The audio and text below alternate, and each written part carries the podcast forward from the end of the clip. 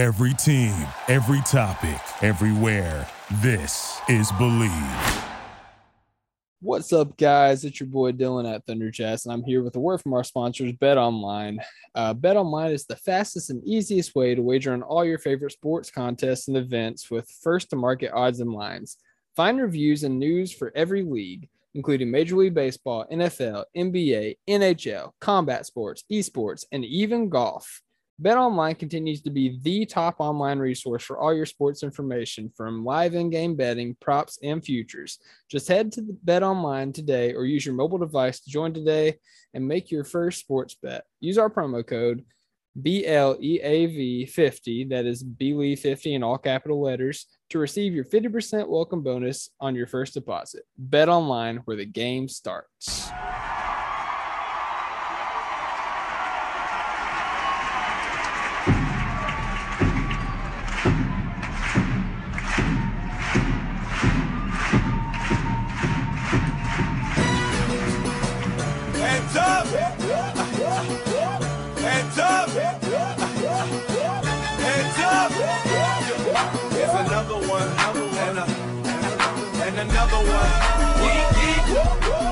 And welcome back, everybody, to another edition of the Top of Thunder podcast. I'm your host, Dylan Hunsinger at Thunder Chats. We are part of the Bleav Network. And unfortunately, I'm not joined by any of my Top Thunder unit today. Uh, Alex is sick. I think Connor's actually at a comedy show. Uh, the other guys got other stuff going on. So I had to call in the Avengers. I had to put up the bat signal, you know, all the cliches, and some some fine gentlemen answered the call. So First off, we've got of the OK3 podcast hailing from the nation of Canada. This is a man that has met Shai face to face. He has bought clothes out of his closet and he has a signed Slam magazine cover. Yanni, aka OKC Skittles. Yanni, how you doing, sir? Doing great. Thanks for having me. Yeah, last time I was on the pod, I was talking about the FIBA game where I watched Shai play, and I managed to one up myself and actually meet Shai. I don't know if this is being posted on YouTube, but like, here's the Yeah. magazine. He signed it and everything. Had a like nice conversation with him and his dad. Like, if we have time at the end, I can get into that. But great experience overall. Thanks for having me. Absolutely, man. And uh, it's not just you. I also am joined by two other of my brothers, uh, Marvel fans alike, OU fans, uh, Cowboy fan in one case. One is the Thunder meme lord, and one is the Clippers enemy, public enemy number one. Uh, we got Hunter Harjo and Clemente Almanza. What's up, guys? Oh man, I, I really appreciate the uh the big name you gave me, man. Um, pretty appropriate. That's all I gotta say. Hey, I'm public enemy number two, so. I just like to watch, sit back and watch Clemente get harassed on the daily. Yeah, it's a good time, man. But guys, uh, you know, once again, just appreciate you guys coming on, especially super short notice. Like I literally messaged each of you like I don't know, like four four and a half hours ago, and you guys all were willing to come on. So shout out to you guys for that. Um, but guys, exciting things are happening in the land of in the land in the minds of Thunder fans everywhere. Uh, today was Thunder Media Day. And you know we're going to get into you know kind of our big takeaways from everybody that talked today, but uh, first, I want to go right to Clemente because of all of us on the podcast, um, Clemente was one that had the pleasure of actually being there. So, Clemente, uh, if you don't care, man, just kind of some summarize kind of like your experience. This was your first media day, right? yeah, I've been covering the team for a couple of seasons now, but the last couple of media days I've been on Zoom, so this was like Mhm. the first one that's been back to normal since I've been covering the team. Um, it was pretty cool. It was pretty chill. Uh, they just had us. They basically just had us wait in the room and then just kind of wait till everybody took a turn speaking. Um, that took about oh, three, four hours ish. Um, the funny thing is, is that you know, once all the all the big players got done talking, the room dwindled. so like by the end of it, Mhm. it was just like me and like three, four, five other reporters talking to um, Eugene Omoruyi. So that was just Yeah. kind of funny to see. Um, but after that ended, they just kind of let us walk around there for a bit. Um, I went onto the court. I saw Rumble doing his game day presentation stuff where he's trying to hype the crowd up and all that. I saw Michael Muscala taking his photos as well. Um, and then they had they give us in terms of like you know food, they give us food as well. Um, I'm, I'm sure people don't care about that, but you know it was, it was just kind of weird eating you know a hot dog and just seeing some of the players just walk by you all like uh, casually. So um, yeah, I mean it was a cool experience overall. I mean I feel like the Thunder probably had like one of the more chillax media days in terms Mhm. of like the entire league. Um, I think the biggest, you know, thing in our minds or the fan base's mind was hearing, you know, what Shai had to say um, about like, you know, are you still content being OKC? What do you think of all these, you know, trade? Well, I wouldn't call them rumors because nobody's reporting anything. They're more Yeah. just guys just talking on podcasts and, and thinking up of potential players to to talk to. But yeah, that was like the biggest thing heading into media day, and I feel like most Thunder fans were satisfied with the answers he gave.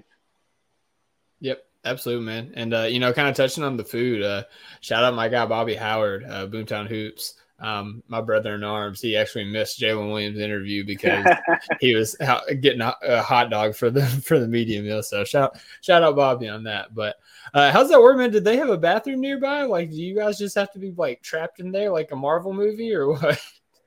Uh, nah, I mean, um, I think there was a bathroom not that far away, but honestly, I don't remember because when I went, I, I just I- I entered the arena and then I went straight to where the the presser was happening, and I didn't really leave that place until the press ended, so I didn't really have a chance to like map out the entire area. But Yeah, from what I remember, I think there was a bathroom pretty nearby. I got you. Yeah, I know. Uh, Alex always tries to go to media day. Um, I, I think he's gone ever since he's had credentials, but obviously he was sick today, so it was a bummer that he missed. But you know, uh, you know, uh, you know, I mean, flip, flipping back, like it, it's awesome. You got to go, man. That's that that's really awesome. Um, but hey, let's uh, let's get into it. So, uh, Hunter, first guy up to the podium today was uh head coach Mark Daigneault, and you know he you know, he he covered very early on that Chet was not going to be there participating in media day, which was a bummer for Thunder fans. But um, if I was to ask you, other than you know Chet not being there, what was your main takeaway from what Mark Daigneault had to say? Oh well, I, I say one of the big takeaways was talking about Chip Engelland, and uh, Mhm. you know bringing him in, you know, uh, talking about how he's going to be a part of the team, but more of on a part-time role. I think that really really caught my eye at first. Uh, uh, immediately when I heard that, I went to uh, the DMs and I talked to Clemente and I told him that he's had that Brock Lesnar type uh, deal and you know doing that little part-time role. But hey, as long as he's like they said, he's still involved with the team right now. He's he's not going to be with them at every single game. And I think they even said that. Uh, I think it was Mark who said Chet's not going to be at every single game either. But he'll Yeah. still be working with the players and every you know every other practice as well. And it already sounds like Chip's working well with Josh Giddey. I mean, we'll get to those comments later, obviously. But uh, yeah, obviously, I think uh, Chip number one.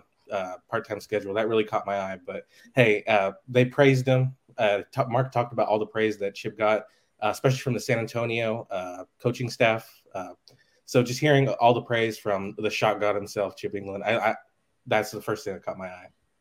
Yeah, I'm with it, man. Yeah, I mean, everybody's really excited about Chip Engelland joining. Um, I, I knew that, you know, somebody's going to ask about that. I, I feel like, you know, looking back at the questions, Clemente, correct me if I'm wrong, was Josh Giddey the only, like, player that was specifically asked about Chip Engelland? Yeah, I think so. Um, I That feels surprised by- pointed. Yeah, I was surprised by Josh's answers though, because I think he said that it, it's cool that the Thunder are going out of their way to sign talent to help him. Like, if I can look up the, the, the exact quote real quick, but he said something about how um, Chip Engelland was brought in to help him directly and, and not just the entire team. So for him to come, and kind of knew that in the back of our minds. Like, we, we knew once, whenever Woj tweeted out the Thunder writing Chip Engelland, like the first player that came to all of our minds was Josh Giddey. Mhm. Um, so for Josh to kind of confirm that today was pretty was pretty crazy to hear.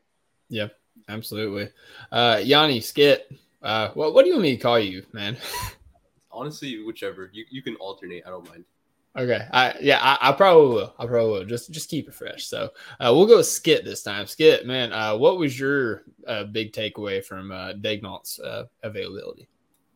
Honestly, Daigneault was just more of the same. He has a very calm presence when he speaks, which I Mhm. like. Um, he drops the one-line bars sometimes, like the skills broccoli, which is the inspiration behind my Twitter username, obviously.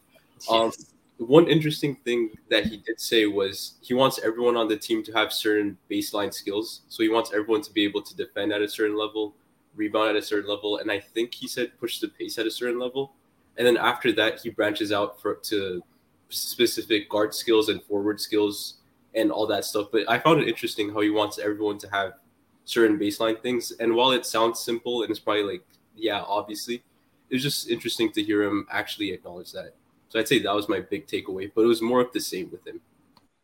Yeah, for sure. And you know, the the Thunder, I don't know, they've done this weird thing. Um, you know, used to it felt like um, they would stream like, you know, where Clemente and all the reporters were sitting and like stream their interview with all the players. But now they're doing this weird thing where they're streaming, you know, the Thunder Basketball Universe podcast doing their live stream interviews. And, you know, they're good like for what they are, but those guys work for the Thunder. They're not going to ask any difficult questions or groundbreaking questions.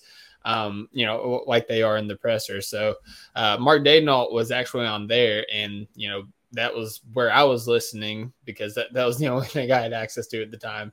And something that he said in that that stood out to me was, you know, there's all this talk about this is a lot of these players' first full off season, but it's also Mark Daigneault's first full off season as a head coach. So uh, this is a time that he's really got to go into his bag and like, you know, you know, really, really just try to work stuff out like schemes, like I guess roster construction things, like you know, just experimenting with different things and really getting the lab. So, you know, I've I've been really pleased, you know, personally with Daigneault's performance as a head coach since he's been on the Thunder, and just the fact that he's had this much longer to prepare, you know, it, has got me excited. Uh, Clemente, uh, we'll, we'll, end with you on this one. Uh, did you have another takeaway, and you know, what was your overall uh, feel of Daigneault's availability?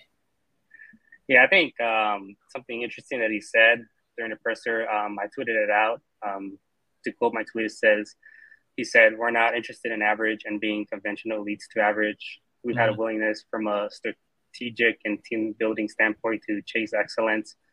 We're aggressive in our pursuit of our goals. And I think he was asked about um, roster building. Um, so, and, you know, we heard Sam say similar things for the last couple years about how, you know, the team wants to chase a play-in spot or like a lower playoff seed, then they can easily do so.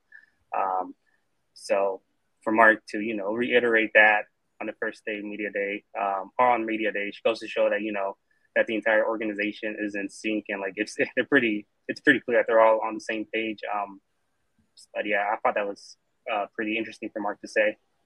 Yeah, for sure, and and, and it kind of plays into uh, what Presti was saying in his availability on Thursday, where you know they was talking about the uh, um what, was I trying to say? Oh, how he would say that today in the NBA, it's unconventional to have one guy just calling the plays, bringing the ball up, and you know, so like conventional is having multiple ball handlers, and so now they're trying to take a step up and having jumbo size multiple ball handlers on the floor. So, yeah, I, I really like how the Thunder keep trying to you know push the boundaries of of what's conventional and whatnot. Um, uh, Clemente, did they say, did they come out and say why Chet wasn't participating, or did they just kind of say it and leave it be? Uh, they told us off the record. So, okay. Well, Bob, Bobby said something on Twitter when, when I asked him, so I didn't know if they said it. Um, but maybe he wasn't supposed to say that, so I'll, just leave it at that. yeah. On a, I think Brandon did a Twitter Spaces after, and mm-hmm. he did say Chet is going to have some kind of thing in a couple of days. I don't know if that's going to be a short interview or what, but he kind of teased that. So. Oh yeah, they did say he was going to have like separate media availability at a later date. I didn't know it was like that soon though. So, okay, that's cool. Um, well, well, we'll move on from that. I don't want to get Clemente in trouble. So, uh, talking about Shai, uh, we'll start with uh, we'll start with Skit on this one.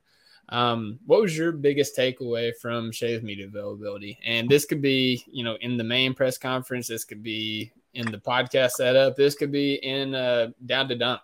Um, I haven't got a chance to listen to Down to Dunk's interviews, but I know he uh, Andrew also had several interviews. So uh, take it away, Skit.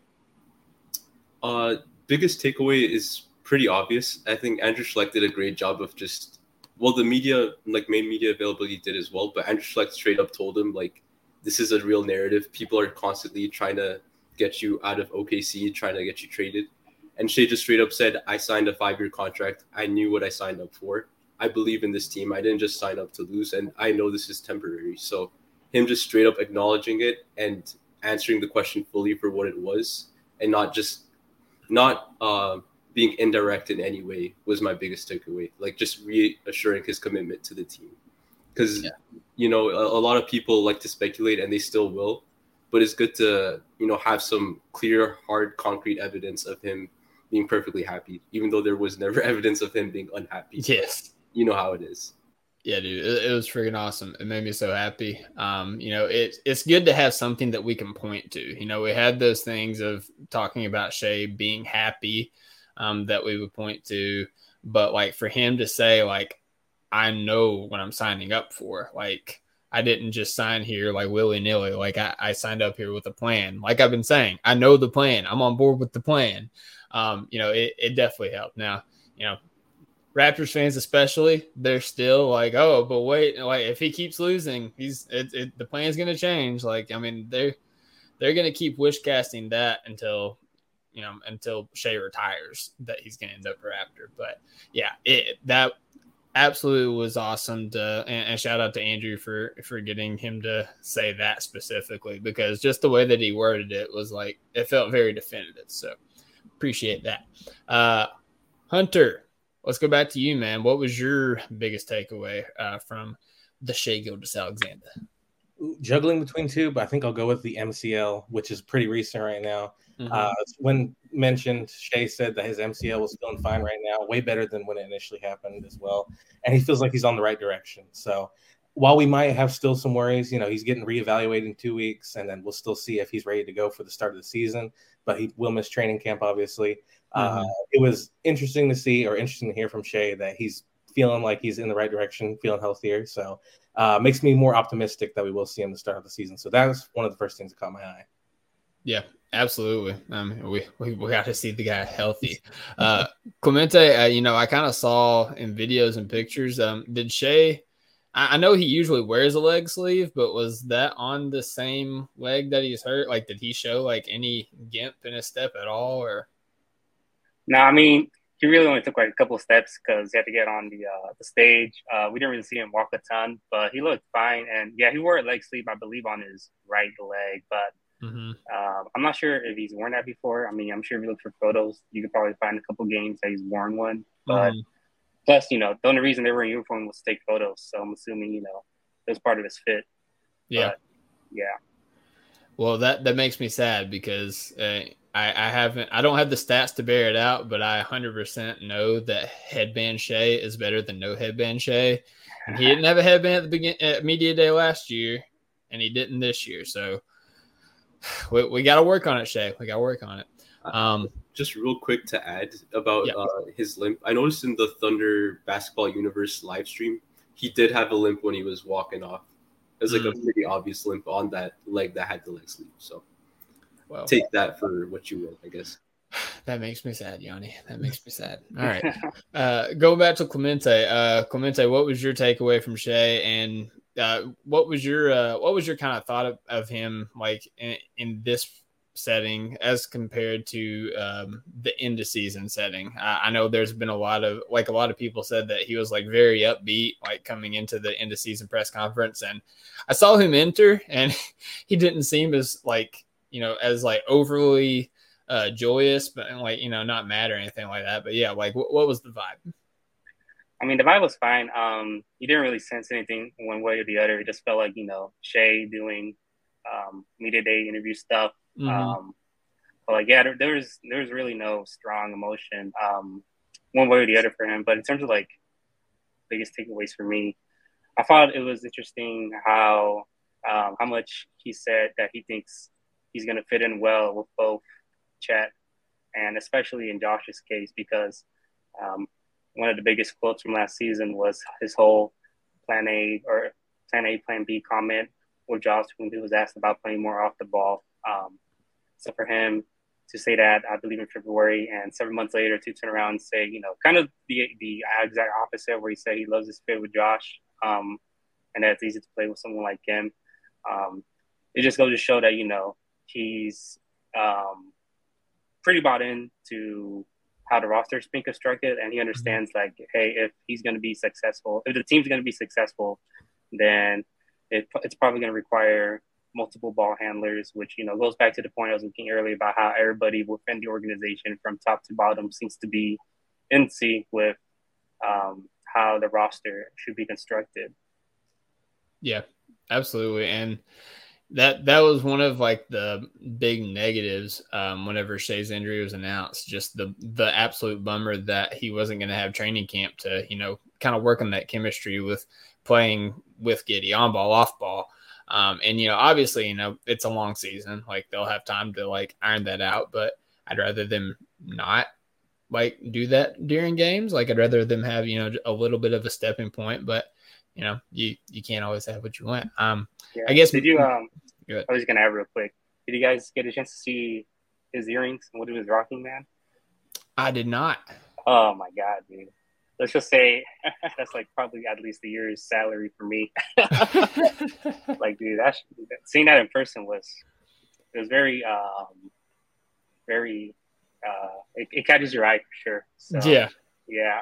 yeah. I, I, I don't know if that translated through the through the stream or like through video or through camera or whatever, but yeah, for sure.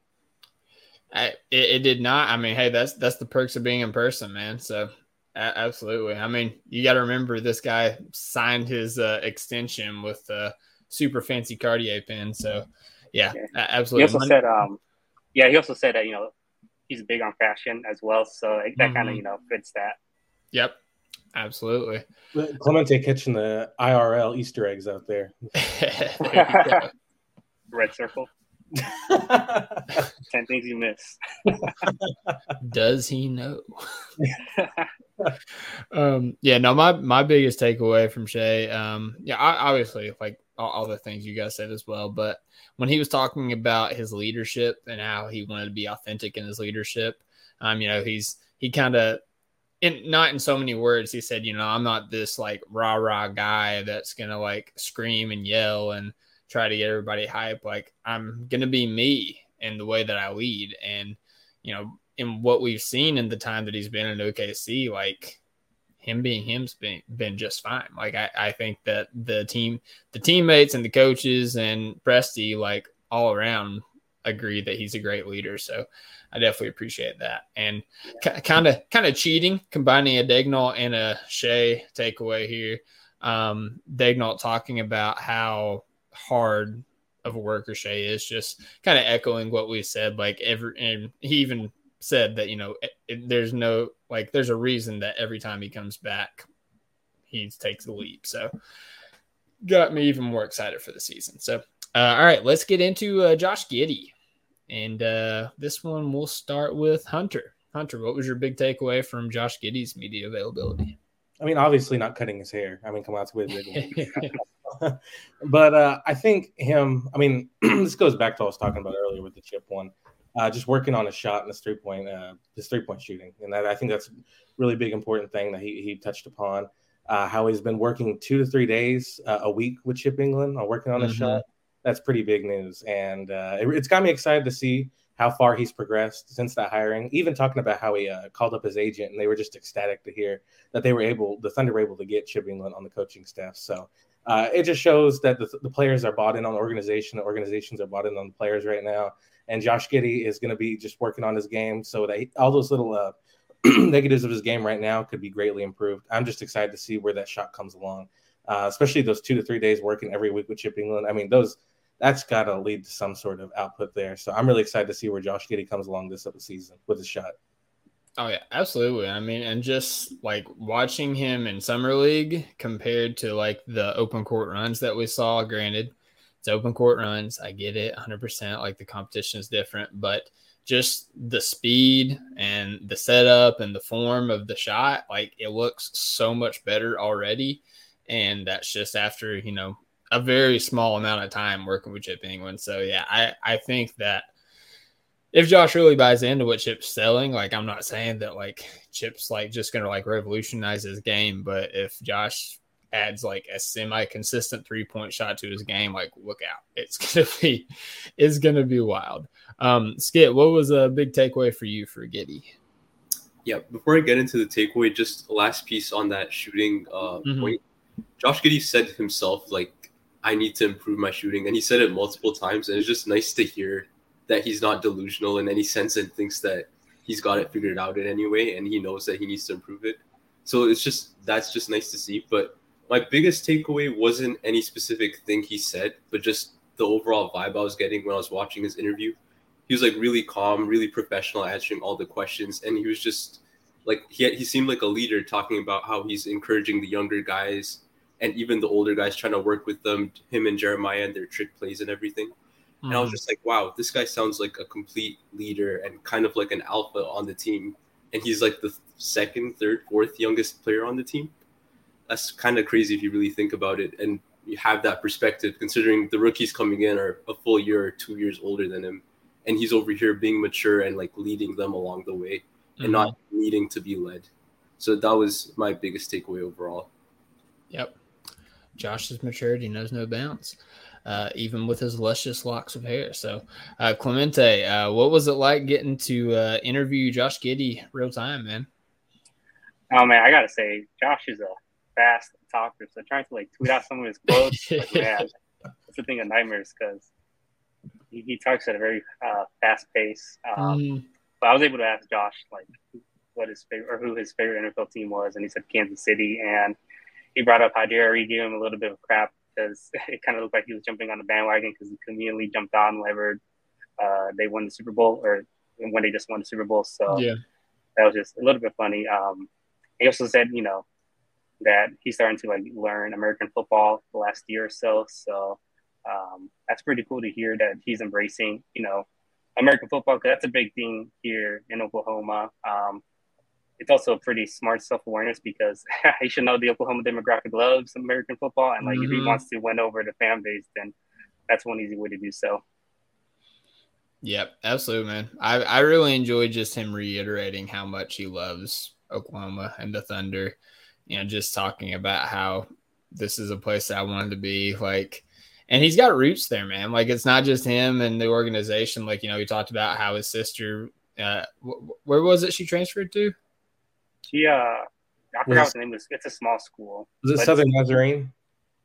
Um, I think so, but yeah, his sister lives with him now in Mhm. OKC. Um, she was with ORU last season, which is near Tulsa, which is like around a two-hour difference. So yeah, Yep. So I mean, he- he's got legitimate roots now, man. So like, I mean, uh, Giddey, like Shai, Giddey has given no indication indication of wanting out or any kind of uh, negative words about the Thunder organization or anything like that. But it's just encouraging, like you know, to see these players like high picks in the draft want to be a part of this program and part of this team. So it, it's definitely refreshing.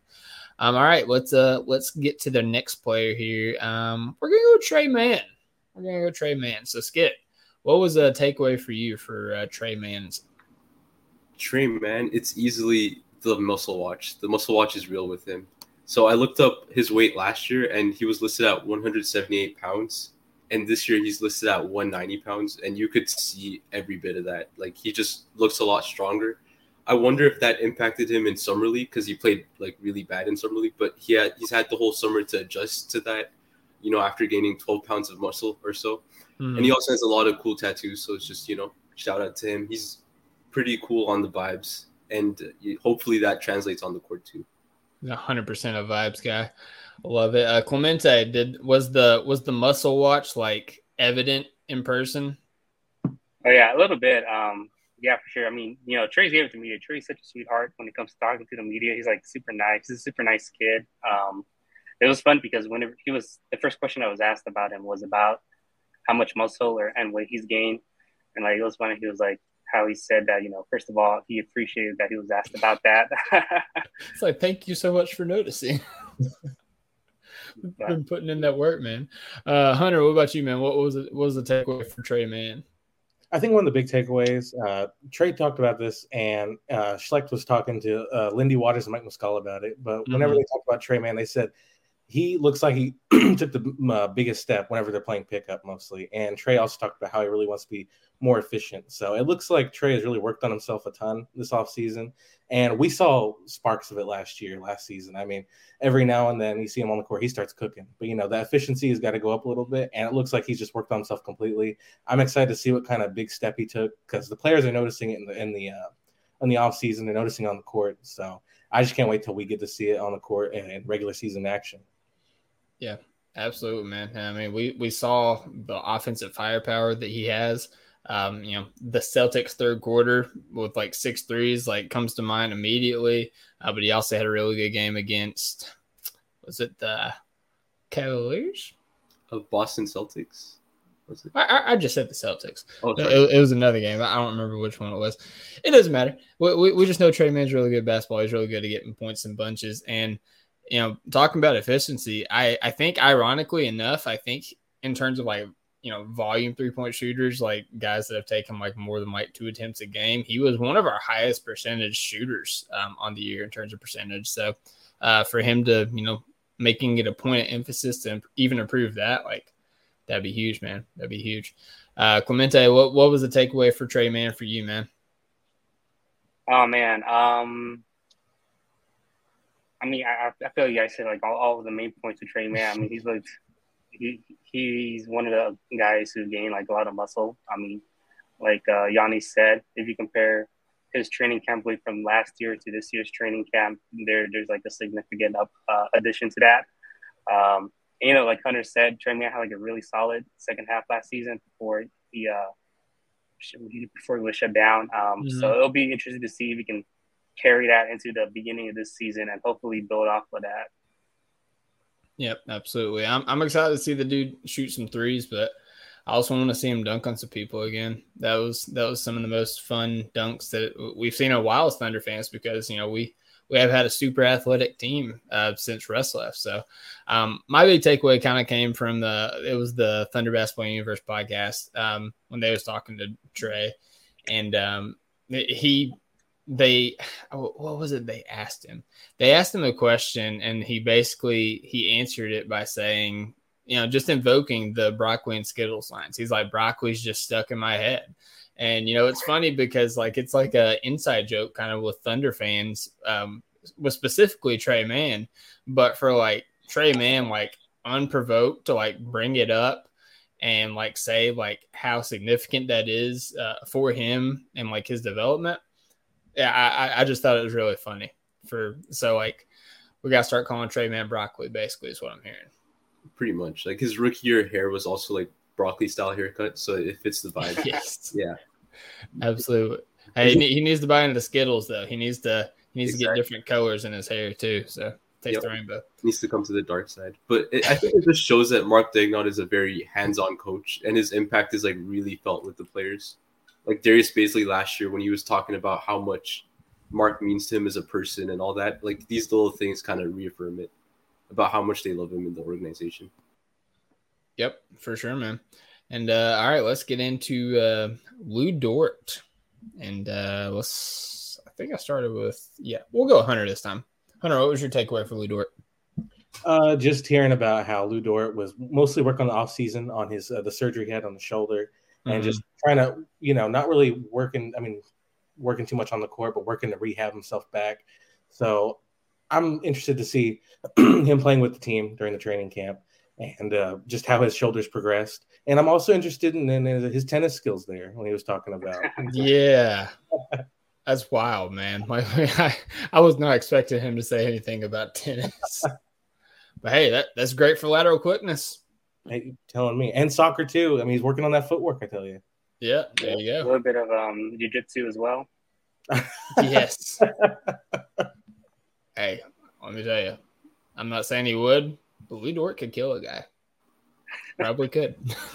I need to see Lu Dort in the next season of Cobra Kai. I'm gonna leave it at that. hey, there you go. Need it. Need him going against uh freaking uh, I know Silver's in jail now. Uh Kreese. Need him going against Kreese. Oh, spoiler alert for Cobra Kai. Sorry. Anyway. Uh all right, Skit, uh go ahead. Uh, with Lu Dort, I would say because more, more so with the interviews, more so the same vibes. But he just seemed really proud of his contract, and it just kind of made me feel happy for him. Him and Kenrich specifically. Like whenever uh, any of the media people were asking him about his contract, he just got a bright smile on his face, and he just felt really kind of accomplished from that.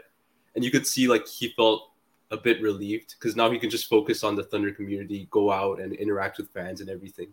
So it, it was just nice to see Dort happy with his contract, and hopefully he lives up to it because it's a big bag. Yeah, absolutely. And uh, they kind of broke it down in the in the podcast stream, uh, talking with Dort. You know, he went from being undrafted, signing a two way, to having his two way converted to a real contract for the rest of the season, uh, to having an, a, an extension from that, and then now his like big extension. And it's just like it, it was a different path. I think is how they they labeled it as a different path, and it was kind of like not unprecedented, but like you know it's definitely the path West traveled on. But you know it didn't Dort didn't like let it get to him. Like he was never he never wavered from his plan, and you know he he let his hard work continue to you know carry him on, and you know now we're seeing the now we're seeing the yeah yeah you know words are hard sometimes. So I'm gonna let Clemente take over.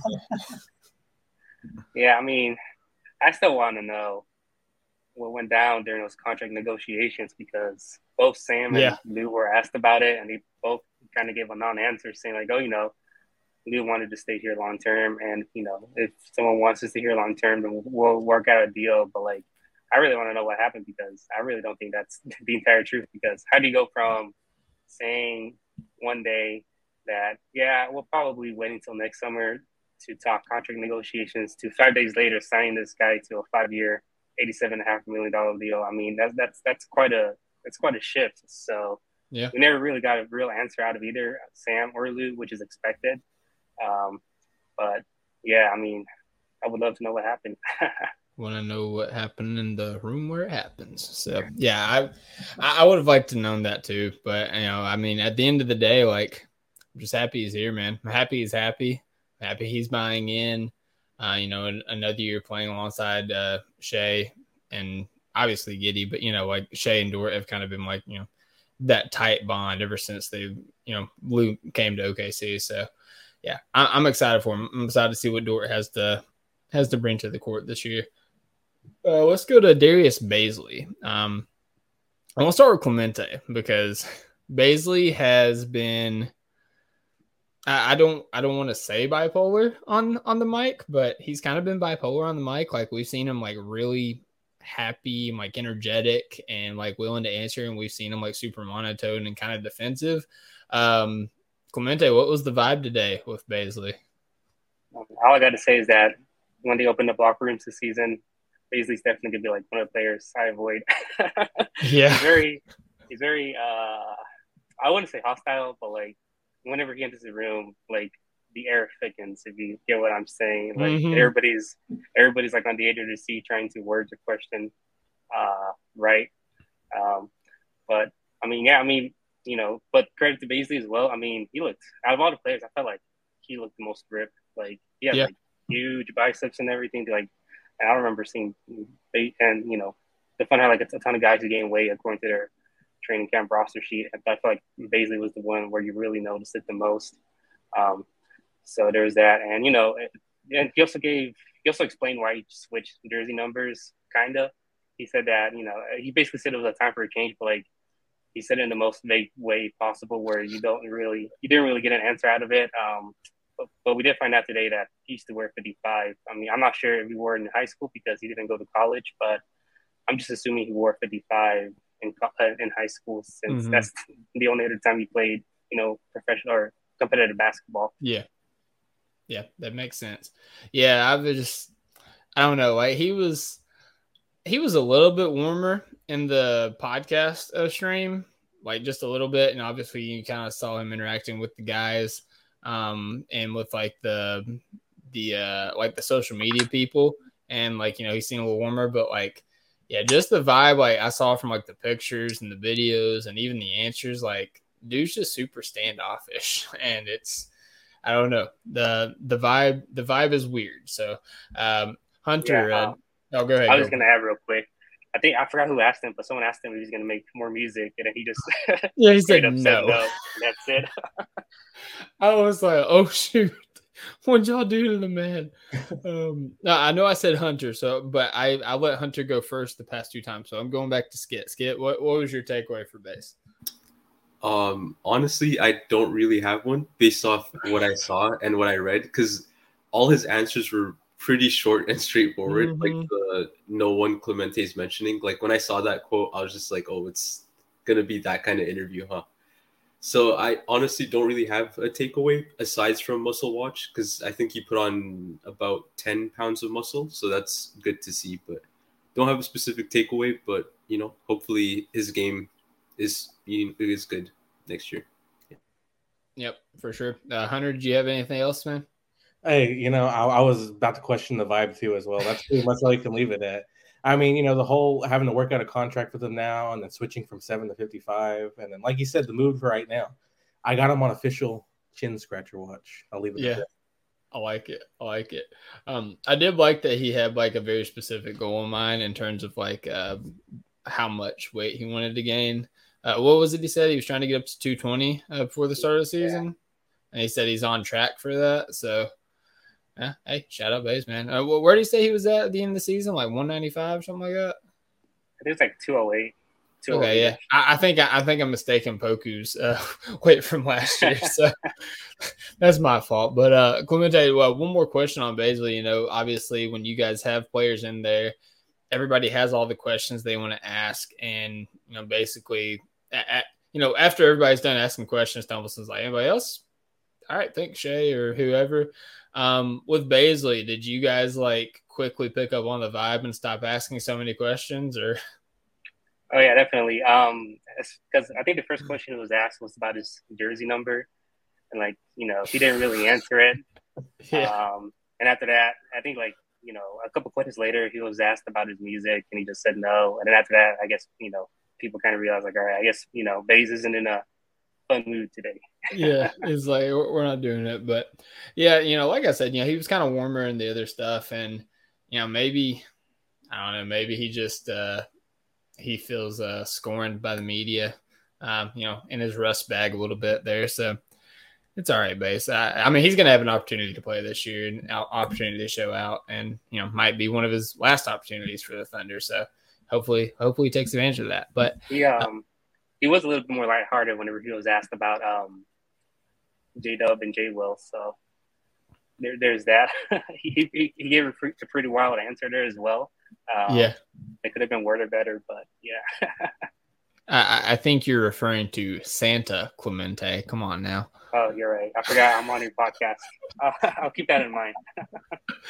Uh, hey, let's let's transition right into him because uh, I, I got fight words for Joe Mussatto. He came on the podcast and you know we, we went back and forth on the Santa nickname. He said he was going to ask him about it at media day, and he did not do it. So, Clemente, why did nobody ask about the Santa nickname?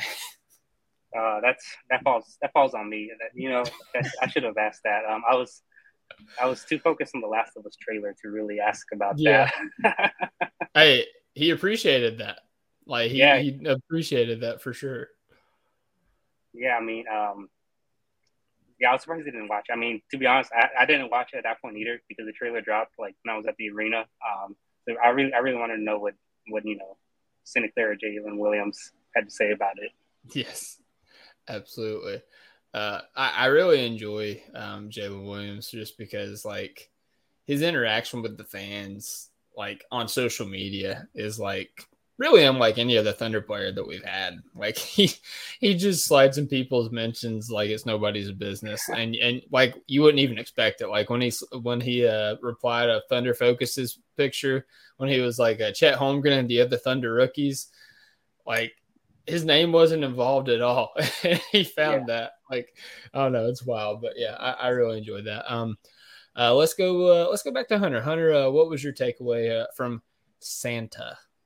The big takeaway is what is an alligator corn dog? That is my big takeaway. You, we do not know. We may never know.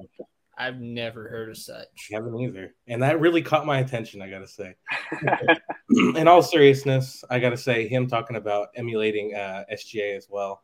uh, Mhm. looking over him oh, throughout the season and modeling his game. That seemed like a big, pretty big takeaway for me as well. I mean, obviously, uh, how J Dub looks like right now. Oh, sorry. We just talked about this, and I already said J Dub Santa. Come on, Hunter. You've made a meme for me and everything. I know. I, I got to keep up with the pace. I'm sorry. I've, I've become everybody else. I, I I failed you. I'm so sorry. Anyway, but uh, yeah, I'm interested to see uh, how SJ is going to take him under his wing, how he's going to learn from SJ as well, because he's got all the tools there, and especially, I mean, uh, his driving ability is probably one of the best on the team outside of uh, Shai as well. So I'm really interested to see how he takes that after Shai with, the, during this season. Yeah, and if if you if you don't call him Santa again, you're gonna get coal in your stocking. That's all I gotta say. So. I Um. You're totally right. Yeah, no, um, it's funny because the no ceilings guys, you know, we we had all of them on uh, during the offseason, like the pre-draft stuff. Uh, they were kind of early on the Jalen Williams hype, and uh, Corey Tulaba of the Draft App Pod specifically, um, he kind of he hates player comps, but like this one, he said was so glaring, he had to get it out there, and he said that Jalen's game reminds him a lot of Shai Gilgeous Alexander, like even before we drafted him. So uh, yeah, it'll, it'll be interesting to see, uh, you know, how that works. You know, I mean, you know, they're both guards that are about the same size and have extremely long wingspan. And obviously, like uh, I said, that Jalen Williams has the finishing of Shai if Shai could like do crazy dunks because he's finishing off like both hands on both sides of the rims off off uh, different feet as well. But like he's doing it on crazy dunks. So yeah, really enjoyed that. Uh, Skit, what about you, man? What and and, and just address him really quick, uh, so so we know if you're a real one. Oh, oh. See, I was about to start with J Dub, but then I, I caught onto it. So I had two takeaways from Santa. The first one is he's just straight up a lovable person. Like everyone loves him. I haven't seen a single Thunder fan who has a negative thing to say about him because he's just so nice and so kind and like goes out of his way to interact with fans and all that. Mm-hmm. Um, and my media day takeaway was it just like slipped out of my mind. I think it was. uh Can you just come back to me? It yeah, no, you're good. You're good. Yeah, That was, uh, um, I appreciate you calling him that's- Santa. Yeah, that's how lovable Santa is. You know. Yeah, everybody loves Santa. You gotta love Santa. Uh, Clemente, um, what was your what was your uh, this wasn't your first interaction with Jalen Williams, right? You was there at the post draft thing. Yeah, yeah, yeah. This is the second time I've seen him um, in person. I actually asked him about the Thunder during the draft process as well, whenever they were doing Zoom interviews Mhm. for the prospects. So, yeah, um, he was super cool. Um, I just wanted to say that, you know, with Chet being out for the entire season, that kind of opens up like at least 25 minutes a night and like a ton of touches and like a ton of scoring opportunities. I really think, you know, Dub can be like one of those guys that can really run away with that founded opportunity now that Chet's out for the season. Um, so yeah, that's just some, you know, that's just something I kind of, um, I wanted to ask Dub that, but it kind of slipped my mind at the moment. Like, you know, with Chet out for the season, um, what's your, I guess, approach to that with all those extra touches? But um, yeah, Yeah, I, absolutely, man. And uh, coal in your stocking because you just referred to him as J again. Ah. and it's, it's second terrible. nature. It's, it's second nature at this no, point. it's, it's all You're on a losing battle. You're on a losing battle here. Yeah, It's all white good. flag. I, I've I've got to keep it going as long as I can. So, um, no, I mean, I, I think Tre Mann even mentioned that like he's mixed up and called J Will J Dub and J Dub J Will. I'm like this. That, that's when I say this is why we Santa. Like there, that, like that's how you differentiate. I think Aaron Wiggins had his name as Santa Clara in his phone Yeah, until he yeah, met him. yeah. So like, come on, man. Like you know, th- there's something there. But um, I, I did like. I, I think it's easier to do Dub and J. Like personally, you know, just because like there's no J there to like confuse everything. So like I think it was Shai that said that he just calls uh Santa Dub and he calls uh Jalen Williams J. So you know, there, there's a differentiator there. It was, So um, it was pretty funny how Derek Curves was like, "We got to come up with some nicknames for these guys," and I, and I told Hunter like, "Who's gonna tell him?" got Kind of to this out a couple months ago, man. oh. Hey, and Favors blocked me on Twitter for some reason, so he never got to see it. Uh, That's because talk to him about Eric that. communicates through like smoke signals or something. I think he's way behind on technology. It's the old man thing. I'll tell you. I I mean, he meant to click the follow button and he just hit block back. yeah, if only. Yeah. If only. Like, listen, like Favors isn't my favorite player in the NBA, and I've I've said that we're probably going to move on from him. I'm speaking facts. Like, I'm, I'm not saying anything too out of turn. If you get if you get salty about that and block me, yeah, that's that's your own that's your own problem. So, uh, Skit, going back to you, man. Did you think about what you was going to say? Yes, I finally remembered it because Yes. it wasn't something he actually said. It was something Mark said. Uh, Oh, so right, right. basically, he said that while uh, I'm quoting, so I can say it. While J Dub did have a great summer league and he played really well, he still has to prove himself once training camp begins, and that's just kind of to temper everyone's expectations because we all love him. We all think he's going to be amazing. While he probably still will be and really could be, we still need to kind of humble our expectations and realize that this is now the starting point, and summer league doesn't really matter in the grand scheme of things. Yeah, absolutely. And yeah, there, there's a lot of Thunder fans. Uh, shout out to uh, I think it's Sports Fan 405. Um, specifically, like J- Jalen Williams has already jumped like Tre Mann. Like he's he's there. It's like Shai, Chet, Josh Giddey, Jalen Williams, Santa Clara. Like that's that that's his order there. But I, I do think that was important context for Mark to kind of put out there and kind of pump the brakes a little bit because I do think he's going to be competing for if not a starting spot, like you know, like the sixth, seventh man minutes, depending on you know where Tre ends up there. I do think Tre is ahead in the pecking order right now, but like, he's definitely gonna have a lot of opportunity, and you know he's more. Um, he's one of the older players, right? He's like what twenty one, I believe. Yeah. Yeah, so you know he's he's got some years on him, he's got some maturity on him, and I think he'll be able to step up and take the challenge. But uh, yeah, just just pump the brakes a little bit. Let it let him prove it against you know his, his own team. So absolutely. Uh, let's get into one of my favorite players. Hashtag Dieng Gang baby. Uh, Clemente, what was it like to talk to Ousmane Dieng? Um, is the uh, language barrier, dialect barrier, um, kind of difficult to navigate, or was he kind of easy to talk to, and understand? Now, Yang, I mean, to his credit, his English is pretty good. Um, I'm not sure Mhm. if that's his first or second language. Um, I'm assuming it's not, Mhm. but you know, it's pretty good. Um, he was able to answer all the questions that was asked for him pretty uh, clearly and thoroughly. But I mean, yeah, Yang, I mean, he's bigger in person, that's for sure, man. Like TV Yeah. really doesn't do do him justice. Like he de- he's he definitely doesn't have the body of a how old is he? 19. he looks Yeah. way more mature than that. Um, but I mean, yeah, Dane was cool. Um, I asked him about Victor Wembanyama, um, hoping that he would give me a little bit more than what he did. But hey, Hey, I mean, hey, he said he's he's good friends with him and he played with him before. So I mean, that's that's a leg up from what we had last year. So hey, as far as I'm concerned, you, you did good, man. You got a got a good answer. I just made my seat go down on accident, so shoot myself back up there. Uh, got got to be on that Victor Wembanyama hype for the for the podcast. so um, yeah, it's something that uh, I really was excited about with Ousmane Dieng is like you know obviously he's a project and he's he's tall and he's lanky, but unlike somebody like Poku, for instance, or even Chet, like he's got really broad shoulders. So he has like a lot of room to fill out that frame. So, um, yeah, I, that's what everybody says. Like when they see him in person, like he's so much bigger than what you what you would think he is. So it's got me excited. It's got me excited. I, I saw some flashes in summer league, so uh, I'm gonna stop gushing about the Dieng Gang now. So, uh, Skit, let's go back to you, man. What, what was your takeaway for Ooze? Uh, so it's I don't know how many words this is. It's like two, three words. He's six foot ten and he's 216 pounds at 19 years old. Like that's just insane. Mm-hmm.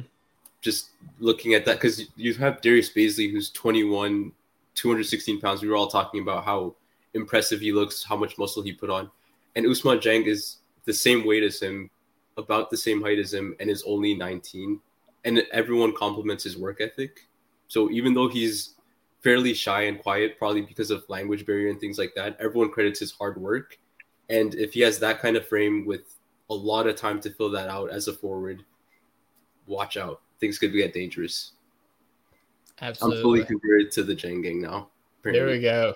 There we go. You've seen the light from the from the Sochan hive, whatever Yeah. crap you was calling it. Dieng Gang for life, baby.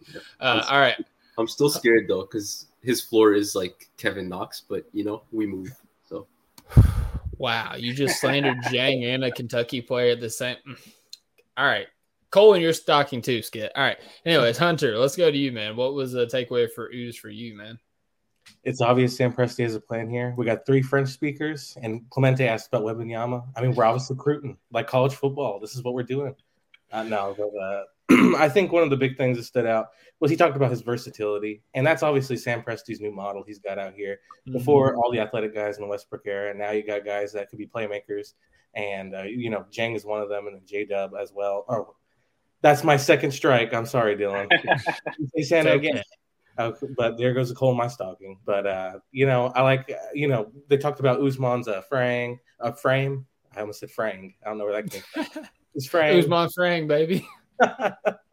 his frame, his height, and uh, you know he just looks so fluid on the court. We saw him in the summer league, and I forget which game it was where he just played his heart out in that one. And uh, his shot is almost there. And like we talked about earlier with Chip Engelland, I mean, all the the, the tides are in his favor here. So I really hope that he is able to develop into the player that we think he be, he be become, and Sam Presti think he can become because I mean he's got all the tools there. Utility is Yep. there. Yeah, for sure. I think he talked about in the uh, the podcast stream how you know he's a guy that can you know dribble, pass, shoot, and he admitted that like early on in the in summer league, like you know he said I, I played bad, like I was terrible, like I came out guns blazing, like you know I, I was you know trying to really look for my shot a lot, and you know once I kind of settled down, I started playing within. Uh, the rhythm of the offense, like you know, I, I started to do better, and I think the game you're talking to is that or talking about is actually when uh, Giddey was out, Tre Mann was out, and Dieng was one of the main ball handlers. I think Jalen Williams might have even been out in that game, um, but he was one of the main ball handlers. So, you know, he got uh, he he really got to cook. You know, that, that's where the let ooze cook came from. Uh, that that I that I brought out on the timeline because, you know, obviously when he has the ball in his hands, that's when he does good. But you know, with guys like Josh Giddey, Shai Gilgeous Alexander, uh, Jalen Williams, Tre Mann, like he's going to have to learn to be effective off ball. But defensively, like I, I think that you know he's he's got a lot of uh, he's got a lot of chops defensively. So, uh, Clemente, what was a takeaway from Ooze for you? Yeah, and to kind of to add on to your point about you know how good Ousmane looked in the summer league whenever Mhm. it was just him as the main ball handler, I think he brought up like Kevin Durant and Paul George as guys that he's trying Yeah. to you know steal a couple of moves from, um, which is ideal um, for sure. Um, so you know if, if Ousmane can uh, you know develop into this you know almost seven foot uh, tall player who can handle the ball, score off the dribble on a consistent basis, then that's like hitting a home run with the um, 11th overall pick uh, for him. And we saw a little bit of that in the summer league, um, like you said, especially those- last couple of games that he played before he was shut down. Um, I doubt he'll get those opportunities this season, at least early on. Maybe he'll get them in like April. Um, but you know, it, that's going to be something you know to watch out for. Um, see if he has maybe a game or two this season where he really shows that off. See if he has a quarter or two this upcoming season where he really shows that off. And you know, if he does that, then I feel like you know his rookie season. I would consider his rookie season to be a successful one if he shows his if he shows off you know those type of flashes. Mm-hmm. Absolutely. And yeah, there's a lot of people just like automatically proverbially throwing him in the G League for at least half of the season. But I I can legitimately see him, you know, getting onto the floor and playing just because of the fact that he plays defense and how much Mark Daignault values that in a player. And you know, honestly, like why not throw him out there? Like let him go out there, let him try, let him fail, let him learn. And you that was kind of my motto with Shai being the lead ball handler after Chris Paul left. And, you know, that's, I'm kind of sticking to it here. So, um, yeah. Uh, I, I was going to say, you know, I kind of had a take after the draft, you know, talking about the rookies that we have coming in that, um, in this class, we drafted this this class's version of Evan Mobley and, and Chet Holmgren, obviously. Uh, Moses Moody and Jalen Williams, you know, a long arm guy that can knock down shots. And then I said that Ousmane Dieng is this year Scottie Barnes because he's a guy that can create off the dribble, that can create for his teammates as well for himself. But also, like, you know, everybody wants to throw out Jeremy Sochan as the defender. And yeah, he's got the physical defensive tools, like, obviously. But in terms of just like the know how and like sliding your feet and flipping your hips and like staying in front of your guy and know where to be, like, I think Ousmane's right there. And as he starts to fill out his frame as well, I think that he could really, you know, kind of slide into that like Scottie Barnes role defensively and really give dudes fits. So, uh, yeah, that, that's my take, and I'm sticking to it. But um, guys, we've gone about an hour. Obviously, there's a lot more players. So, what I'm going to do is I'm going to have you guys pick one player of the remaining players, um, and you know, you can just kind of give like your your takeaway from them, and uh, we'll, we'll go ahead and wrap this thing up here. So, I'm going to start with Skit. Uh, Skit, what was uh, one other player? I'm kind of one, like one of those fringe rotation guys fighting, or I guess Jeremiah Robinson Earl is probably going to be starting, and we haven't said nothing about him, so you can go with him too. So you know, whatever you want to do. Yeah, I was planning on going with JRE. Um, I was I'm gonna leave Poku to someone else if they want to take on that challenge. But uh, first thing and most obvious thing with every media day is the muscle watch. He put on 10 pounds. He was 230 last year. Now he's 240 pounds. So that's good to see. And he like just seems bigger, stronger, all that. And one of his personal takeaways from this summer is that he's a better shooter and that he thought he was a good shooter last year and he thinks he's even better now. So that's just good to see since he's going to be a glue guy on our team. And just Mhm. overall, he just seems really mature, happy, and kind of gives off like a, a like a leader vibe. Like I could see him turning into just personality wise, similar to Kenrich, kind of the guy who pushes people to be in the right place and do the right things. So that's good to see from him. Absolutely, man. I love that. You know, obviously everybody kind of thought JRE was going to be starting uh, alongside Chet, and you know, even now with Chet being out, JRE is probably still going to start, but his his role and his responsibility is probably a little bit more with Chet out. So uh, definitely look forward to seeing a little bit of year two JRE. Um, let's go to Hunter here. Hunter, what was uh what was another takeaway from another player we haven't talked about yet? You know what? I will go from what Yanni said on Poku because I want to call Volku Shevsky at this point. I mean, man, building up that muscle, you love to see that. this is, well, man, he's deep into his uh, uh, time here with Oklahoma City right now. So he has still some more to prove, obviously. I mean, we've seen him on the court and he just lacks some skills that you really been wanting to see at, at this point in time. So for him to build up that muscle, and it, he's already maturing on the mic as well. So where I'm maturing on the mic, I sound like I'm talking about a WWE wrestler, Clemente yeah, just you know, it looks like he's matured. He's in that sort of like uh, you know uh, tenured vet type of a mindset at this point. I just want to see what uh, Poku can do uh, at this point in time, and seeing if you know building that muscle mass as well. If he's improved on his game anymore, because he's still got stuff to prove, and he's almost up on that uh, contract of his. I mean, he's been in Oklahoma City for a while, so I can't wait to see. Uh, need to see what he can prove out in the court this upcoming season. Yeah, for sure, man. That was like the first like big thing, like news drop that happened. Like even before Daigneault took a seat to like start answering questions, like they released the preseason roster, and Poku's weight was like the immediate takeaway. And I, I thought it was a typo. Like I didn't think it was to ring out being true, but like you know, basically, I mean, Clemente, can can you corroborate that? Like, is, is that like accurate? Yeah, I mean, Poku definitely looked more swole um, compared to like last time we saw him for sure, um, Mhm. especially in his arms, um, which is you know a good thing for sure. Yeah, for sure, man. Well, hey, I, you know, Poku's one of the one of the most fun shows in basketball, um, for better or for worse. So, uh, you know, he adds a little bit of muscle and you know gets more opportunity this year. I'm down for it. So, I, I had a quick question for Clemente actually. So Poku's weight in his rookie season was 190 and his sophomore season was also 190 and then this year it jumped to 210. Do you think they just didn't update it last year or do you really think he gained 20 pounds of muscle in like oh man, because it's I mean, it, it seems kind of weird to me. yeah, there's a little bit of like room for error, and when it comes to that, um, uh, maybe you know they didn't you know weigh in properly, but like, I I don't even know how media they went last season because it was all on Zoom as well. So like, who knows Mhm. if they even weighed Poku last season? Um, but you know, in terms of you know just how he looks like from the good old eye test, Poku definitely looks like he's he's gained some muscle mass on his arms for sure. From you know the last time I saw him to to today. yep. I feel like that man never smiles. Makes me sad.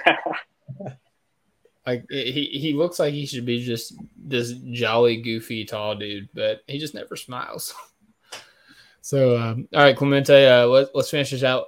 finish it out with you, man. What was uh, you know, being a guy that was there in the room, like who who was the guy that stood out for you? We haven't talked about. Oh man, I mean, I really like how Kenrich Williams kind of appeased to the fan base by saying how much he loved Oklahoma City. I mean, I'm sure he's being genuine about it, but like, man, I've been living, you know, in the state my entire life, and he seems to live it more than I do. Yeah. so that was just, it was just kind of fun to see how much you know he loves OKC and how much you know he loves the organization, um, and how much he loves you know his family living here. Um, so he also, you know, reaffirmed that you know he still wants to retire here, which is you know pretty something pretty rare to hear for Thunder Yeah. fans. Um, but yeah, I mean, this was the first time Kenrich was um, Kenrich spoke to the media since signing his contract extension. Um, so for him to you know repeat the same things he said before about Oklahoma City was was pretty was uh, was pretty nice to hear. Yeah, absolutely. Yeah, I think the last time that we uh the last time that we um talked to we I said we like I was there. The last time you guys talked to Kenrich, it was after he got that uh, million dollars from um not reaching the salary floor. So Oh, he was yeah. happy about that. And now you guys get to talk to him this time and he's got the extension, so he's even more happy about that. So good times for Kenrich Williams. Um Yeah. One more thing. Um, good. Eugene Omoruyi, uh, he's wearing number 97 because he was born in the year 1997. Um, I know that kind of caught me by surprise because there's a little bit of like Mhm. confusion about what jersey number he's going to be wearing. Um, but, you know, just to confirm, when he walked into the media room, his jersey number was 97. Yeah, no, I I saw that and it was jarring. I was like, I'm looking at a defensive lineman right now. like, yeah, for sure. About to see Eugene uh, Omoruyi uh, coming off the edge on somebody and sacking the quarterback. So I I'm like it. surprised he was. Yeah, he's pretty young. He looks lot. He looks a lot older. Yeah, yeah, uh, he's huge, man. Like I, I liked what I saw out of him in summer league in his minutes. Like, I mean, I think he's a good two way player, but I, I don't know why. I guess I dreamed this. I thought we waived him, so I was confused to see him see him back. But hey, welcome back, Eugene. Welcome back. um, but yeah, I mean, uh, with, with that, uh, I, I think uh, we can go and put the media part to a close. But you know, before we go, uh, you know, we always we always try to end on a fun note. We're not gonna play a game, just kind of kind of predictions going into preseason. Um, and I'll go ahead and ask you guys, and we'll start with uh, we'll start with Hunter. Um, what is your starting lineup prediction with Chet being out um, on opening night of the regular season? Oof, man, that's a tough one, especially now with the whole SGA injury. I've been debating over that, and Yeah, I might just have to stick with SGA still starting. Uh, if it wasn't, I was going to pick Tre, but I'm going to go SGA, uh, Lu Dort, Josh Giddey. I'll finish it out with Jerry and Derek Favors. Derek Favors. Okay, I like it. Uh, Yanni, let's go to you, man. So this is for preseason or regular Regular season, opening night, regular season. Yep. So I'll say uh Shai, Giddey, Dort, Jerry, and Derek Favors, just because I like having big lineups. But they'll probably put a more versatile forward at the four.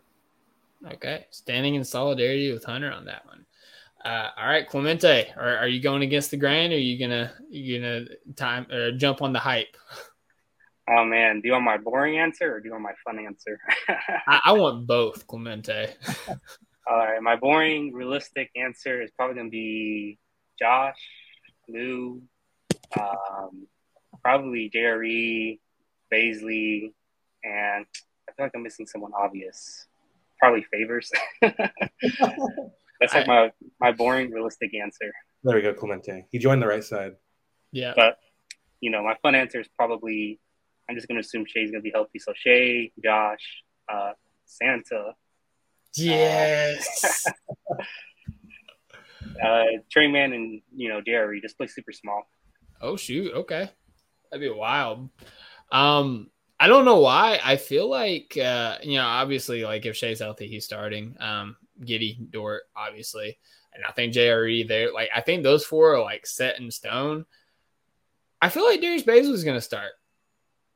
You know, Yeah. I mean, he gives you some versatility on both ends of the ball. He's had experience starting, um, and you know, if, if he if he does nothing else on the court, he's going to play defense, and we know how much Daigneault values defense. So, yeah, I, I got Bazley starting uh, at least at the beginning of the year. You know, maybe maybe some Santa get sprinkled in there, some Tre Mann, maybe even some Ousmane Dieng later on. So, but yeah, opening night, that, that's what I'm going with. Uh, it, it, they're having fun in the private chat. You know, proclaiming themselves Derek Favors stands. I will never be a Derek Favors stand because he blocked me on Twitter. So, uh, with that, uh, I think we're going to put this to a close. So, once again, guys, I appreciate you guys coming on short notice, uh, sticking with me for a little bit over an hour now just to talk about Media Day and the wee hours of the night. So, uh, I'm going to go ahead and kick it to you guys and let you plug your stuff, let people know where they can find you, what you're working on, etc. So, we'll start with Yanni. Yep. So you guys can just follow my Twitter and follow at OK3 Spaces. So obviously it's been the off season, so we haven't been doing as many, but now that the season's wrapping up, we're gonna start getting that going uh, about weekly. So be sure to follow there. I'm gonna start posting a lot more content on both those things, and I have some personal work. I'm not gonna talk about it now because it's still in the works. But be sure to follow at OKC Skittles so that once that gets going, you could be the first to see. There you go. OKC Skittles, taste the rainbow. All right, and uh, let's let's go to Hunter. Yeah, you can follow me at Hunter Harjo seven on Twitter. If you know memes or wrestling or Thunder stuff, whatever you like. Hey, uh, also uh, Marvel, Marvel as well. I can't leave that out. So Game right. of Thrones, Hunter. Come on, give yourself a little bit more credit. and Clemente, obviously, the Game of Thrones stuff as well. So I'll leave that out there. Also, me and Clemente are in a podcast, as most of you probably know. If you don't, follow us at BTown Down on Twitter and on Reddit as well uh, at Bricktown Breakdown. You can also listen to us on Spotify and iTunes. There you go. And Clemente, uh, what do you got to add, brother? Yeah, just follow me on Twitter. Um, I'm almost a free K, so you know that's a goal of mine. Brag about Uh, it. Yeah, brag about it. Hey, you got you got you got a friggin' check mark. So yeah, yeah. The at's uh, at C Almanza. That's A L M for Michael A, and for Nancy Zebra Zebra A, one zero zero seven. Um, in terms of like my work, obviously the podcast follow that. Um, in terms of my writing, uh, the Norman Transcript, I do a little bit of Thunder. I dabble there with Thunder. Um, I also covered a Thunder for uh, USA Today's OKC Thunder Wire. So, you know, just follow those pages if you know you want to read some of the stuff that I've been writing. Yep, absolutely. Clemente's been doing great work, uh, providing great work media day, and obviously like just pumping out the articles like it's crazy. Like any any kind of Thunder news that comes out, Clemente's putting an article out. So I, I appreciate the dedication uh, from the guy that is now a floating head on the stream. So uh, with that being said, uh, guys, and once again appreciate you coming on. Uh, listeners, appreciate you guys listening to all the support. Season starting, man. Like season starting soon. We have a preseason game one week from today or I guess from yesterday. Uh, yeah, exciting times in Thunderland. So uh, keep it here, keep it a breakdown, breakdown, and also at OK3 Spaces for more awesome Thunder content. And uh, yeah, it's gonna be a fun year. So on behalf of myself, on behalf of uh, Yanni, Hunter, and Clemente, hope you guys have a great night. God bless. Hoop when you can, and as always, Thunder up. Thunder up. Thunder up. Thunder up. Yeah. Thank you for listening to the Topic Thunder podcast. Our podcast is available to subscribe on Apple, Spotify, Stitcher, and Google Play, or anywhere else you listen to your podcast. Be sure to leave us a five star rating and a positive review, and follow us on Twitter at OKC Topic Thunder. Thunder up!